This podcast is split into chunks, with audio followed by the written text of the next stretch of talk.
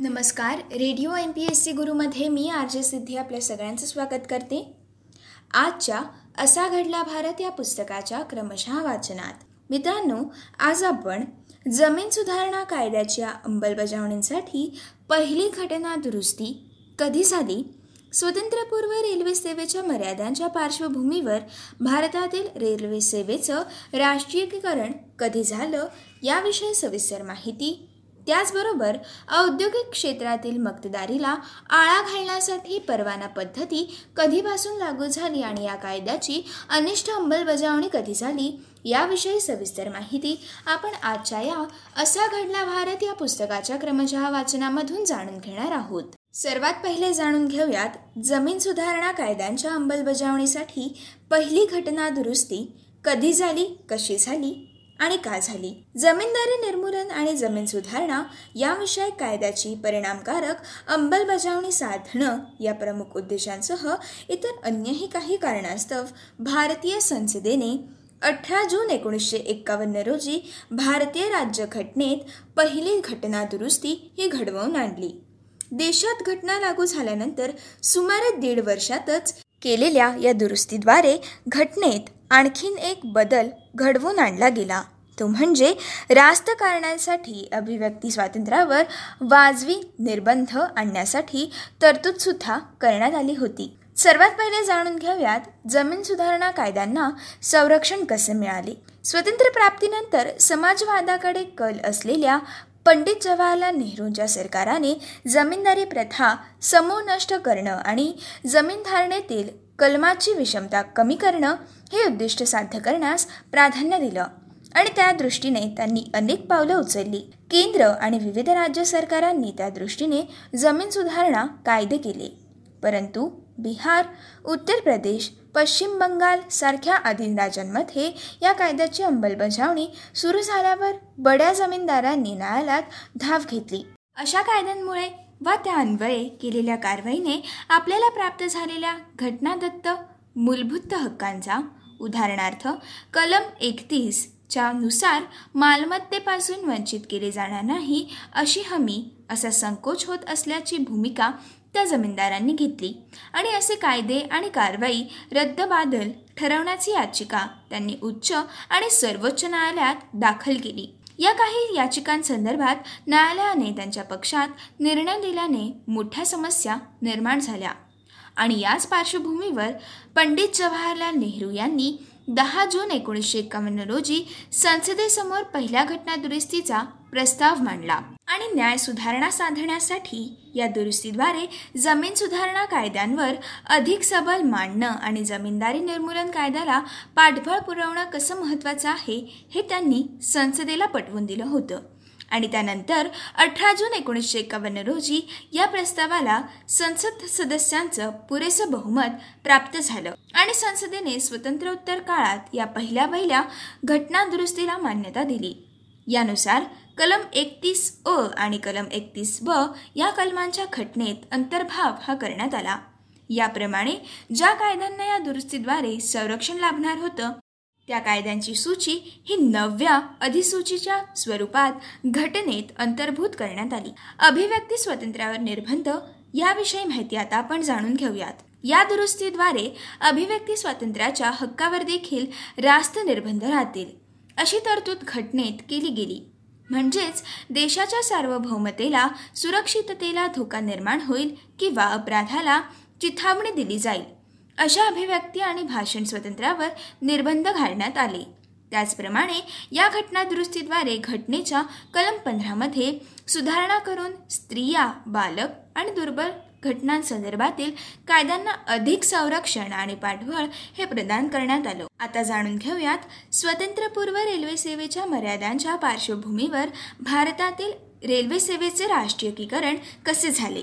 एकोणीसशे एक्कावन्न सालामध्ये भारतातील रेल्वे यंत्रणेची मालकी भारत सरकारने स्वतःकडे घेतली होती आणि पूर्व रेल्वे सेवेचे राष्ट्रीयकरण भारत सरकारने केलं.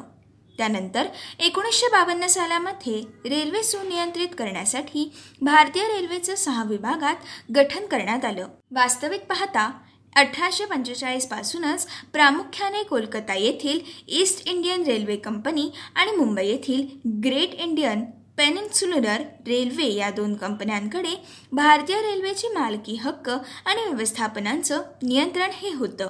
मुळातच रेल्वेचं जे हे जाळं होतं ते भारतात उभारण्यासाठी खाजगी उद्योजकांना प्रेरणा प्रोत्साहन आणि सहकार्य देण्याची भूमिका ईस्ट इंडिया कंपनीने अंगारली होती.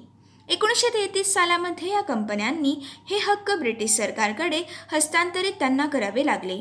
तरी ब्रिटिश सरकारने पुढे त्याच धोरणाचा पाठपुरवठा केला. भारतामध्ये रेल्वे सेवा पुरवणं हे त्या काळात व्यावसायिकदृष्ट्या कफायतशीर नसल्याने रेल्वेच्या जाळ्यात गुंतवणूक करणाऱ्या खाजगी उद्योजकांना त्यांच्या गुंतवणुकीवर दर साल दर शेकडा सरासरी पाच टक्के दराने परतावा देण्याची हमी ब्रिटिश सरकारने दिली. रेल्वे मार्ग तयार केल्यानंतर रेल्वेची सेवा पुरवण्याचे हक्क जरी संबंधित कंपनीकडे कायम राहत असले तरी रेल्वे मार्गांची मालकी मात्र सरकारकडे हस्तांतरित होत असे. सन एकोणीसशे एक साली रेल्वे बोर्डाची स्थापनाही करण्यात आली. एकोणीसशे शेहेचाळीस सालापर्यंत देशातील बहुतेक सर्व रेल्वे मार्गांची मालकी ब्रिटिश सरकारने आपल्याकडे घेतली होती. एकोणीसशे बावन्नपर्यंत भारतीय रेल्वेचे केलेले एकूण सहा विभाग कोणते होते?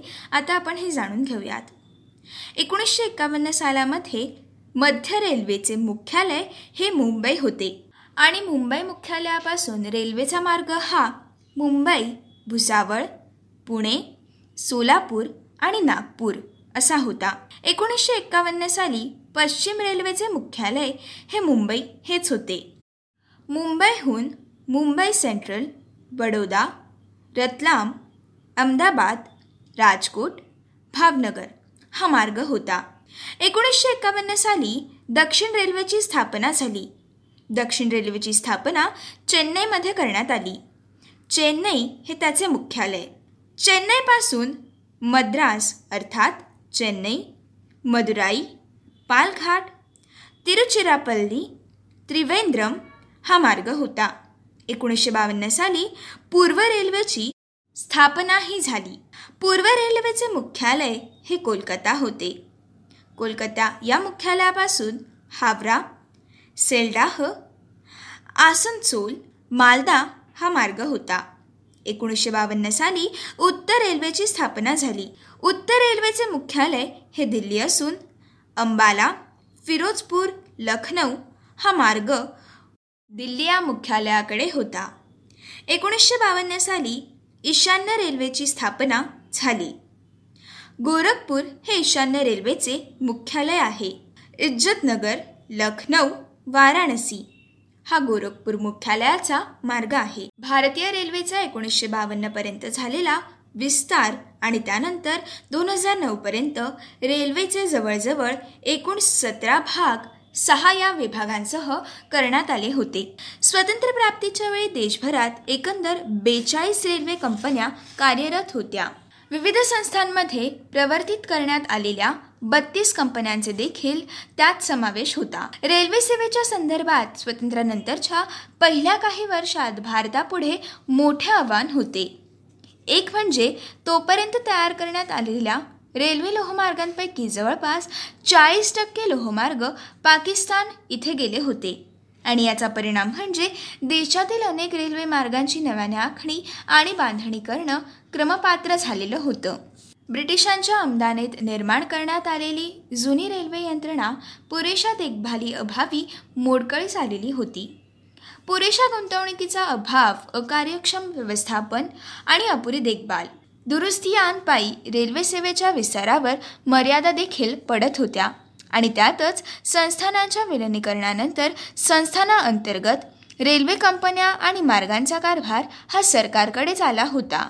आणि याच सर्व पार्श्वभूमीवर उपरोक्त बेचाळीस रेल्वे कंपन्यांची मालकी भारतीय रेल्वेकडे देता यावी आणि त्यायोगे त्यांचं सुरळीतपणे आणि कार्यक्षमतेने नियंत्रण करता यावं या उद्देशाने केंद्र सरकारने भारतातील संपूर्ण रेल्वे सेवेचे राष्ट्रीयकरण करण्याचा निर्णय एकोणीसशे एक्कावन्नमध्ये घेतला आणि वित्तीय मार्गांसाठी तो अंमलात आला. आता जाणून घेऊयात औद्योगिक क्षेत्रातील मक्तेदारीला आळा घालण्यासाठी परवाना पद्धती कधीपासून लागू झाली आणि या कायद्याची अनिष्ट अंमलबजावणी कधीपासून झाली? उद्योग क्षेत्रातील मोठ्या भांडवलदारांच्या मक्तेदारीवर अंकुश राहावा आणि छोट्या आणि मध्यम उद्योजकांना मोठ्या मक्तेदार भांडवलदारांपासून संरक्षण लाभावं.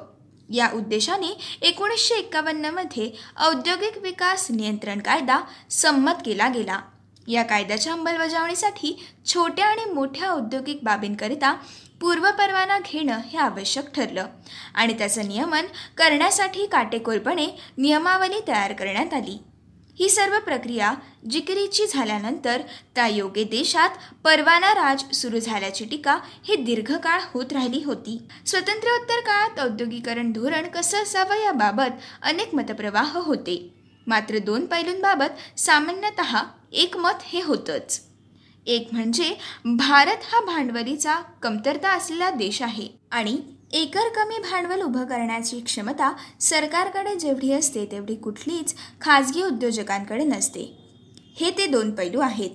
या दोन धोरणांचे परिणाम भारताच्या औद्योगिक धोरणांवर झाले आहेत. पहिल्या पैलूच्या धारणेतून कमतरतेपोटी काटकसरीचा अवलंब करण्यावर आणि त्याकरता कडक निर्बंध लावण्यावर भर दिला गेला. तर दुसरीकडे औद्योगिक विकास बहुवंशी मोजक्याच राज्यातल्या मुठभर शहरात एकवटलेला असल्यामुळे निर्माण होणारा प्रादेशिक असमतोल अनुचित वाटत होता. त्याशिवाय अनेक उद्योगांवर मक्तेदारी निर्माण झालेली असून त्यांना गैरसोयीचं वाटल्यासारखं हे मक्तेदार भांडवलदार नव्या छोट्या आणि मध्यम उद्योजकांची वाट ठोकू शकतात असेही अनेकांना वाटत होतं. प्रादेशिक असमतोलतेमुळे भांडवल आपल्याकडे खेचण्याकरता राज्या राज्यात स्पर्धा लागेल आणि आपल्याच महसुलावर पाणी सोडून भांडवल खेचण्याची चढाओढ सुरू होईल. स्पर्धेमुळे आहे त्या भांडवलाला योग्य आर्थिक वापर देखील अनुसूचित होईल असे देखील वाटले आणि अशी भीती धोरणकर्त्यांना वाटत होती. आणि याच सर्वांवर उपाय म्हणून एकोणीसशे एक्कावन्नमध्ये औद्योगिक विकास आणि नियंत्रण कायदा हा तयार करण्यात आला. छोट्या आणि मध्यम उद्योगांना मक्तेदारीपासून संरक्षण देणं औद्योगिकरणात प्रादेशिक समतोल राखणं आणि तुटपुंजा भांडवल उपलब्धतेचा देशाच्या प्राधान्यक्रमानुसारच अधिकाधिक वापर होईल याची दक्षता घेणं ही या कायद्याची मुख्य उद्दिष्ट होती. आता जाणून घेऊयात या कायद्याची अनिष्ट अंमलबजावणी कधी करण्यात आली? या कायद्याच्या आधारे मात्र भारतात अनेक गैरपद्धतींचा आणि या कायद्याच्या राजकीय गैरवापराचा पायंडा पडला. या कायद्याच्या अंमलबजावणीसाठी प्रत्येक छोट्या आणि मोठ्या औद्योगिक बाबींकरिता वेगळा पूर्व परवाना बनवणारी नियमावली तयार करण्यात आली. उद्योग मंत्रालयामध्ये औद्योगिक परवान्यासाठी अर्ज करण्याकरिता स्वतंत्र सचिवालय उभारण्यात आलं. या धोरणाच्या देशभराच्या एकसूत्री अंमलबजावणीसाठी केंद्रीय सरकारने अनेक औद्योगिक धोरणांची सूत्र आपल्या ताब्यात घेतली. त्यामुळे राज्य सरकारचं अधीन असणारा औद्योगिक विकासाचा विषय पाहता पाहता केंद्र सरकारकडे हस्तांतरित झाला आणि पाठोपाठच औद्योगिक परवाना मिळवून देणं हे एक स्वतंत्र व्यवसाय बनला.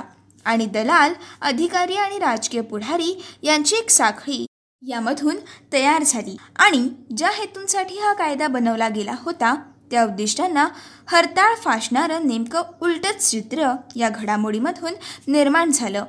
परकीय चालनांच्या कमतरतेपोटी आयात आणि निर्यात व चलनवापर परवाना भांडवल नियोजन व कमतरतेपोटी औद्योगिक परवाना अशा साखळीने उद्योजक जेरीला आले.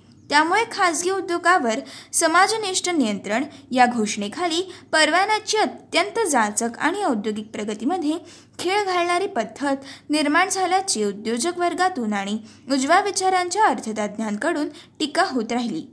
आणि यातूनच परवाना राज असे या व्यवस्थेला हेटाळणीने म्हटलं गेलं.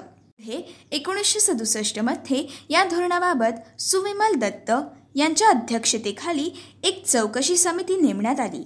या समितीच्या अहवालामध्ये या कायद्याचा कसा गैरवापर झाला याचा सोदाहरण वृत्तांत दिला गेला आणि तरी देखील या कायद्याचा अंमल तसाच जारी ठेवण्यात आला. पुढे नवव्या दशकात भारताने उदारीकरणाचं धोरण स्वीकारल्यावर एकोणीसशे त्र्याण्णव ते चौऱ्याण्णवमध्ये या कायद्याच्या कचाट्यात सापडणाऱ्या उद्योगांची संख्या कमीच करण्यात आली. आणि संरक्षण अणुतंत्रज्ञान तेल पेट्रोलियम अशा काही ठळक आणि मोठ्या उद्योगांनाच या कायद्याच्या नियंत्रणाखाली ठेवण्यात आलं. ही होती आजच्या भागातील असा घडला भारत या पुस्तकाच्या क्रमशः वाचनातील आजच्या भागातील माहिती. पुढील भागामध्ये आपण घटक राज्यांसाठी वित्तीय सहाय्याचं नियमन करणाऱ्या राष्ट्रीय वित्त आयोगाची स्थापना कशी झाली तसेच राज्य वित्तीय महामंडळाची स्थापना कशी झाली याविषयी माहिती आपण जाणून घेणार आहोत. तोपर्यंत असेच काही वेगवेगळे कार्यक्रम ऐकण्यासाठी ऐकत रहा radio M P S C Guru. याचसोबत विद्यार्थ्यांना जर आता आम्हाला फीडबॅक द्यायचा असेल तर विद्यार्थी आम्हाला फीडबॅकसुद्धा देऊ शकतात. त्यासाठी आमचा व्हॉट्सॲपचा नंबर आहे eight six nine eight eight six nine eight eight zero अर्थात शहाऐंशी अठ्ठ्याण्णव शहाऐंशी अठ्ठ्याण्णव ऐंशी. या व्हॉट्सॲपद्वारे विद्यार्थी आम्हाला त्यांची प्रतिक्रिया आणि त्यांच्या काही शंका आम्हाला नक्कीच सांगू शकतात.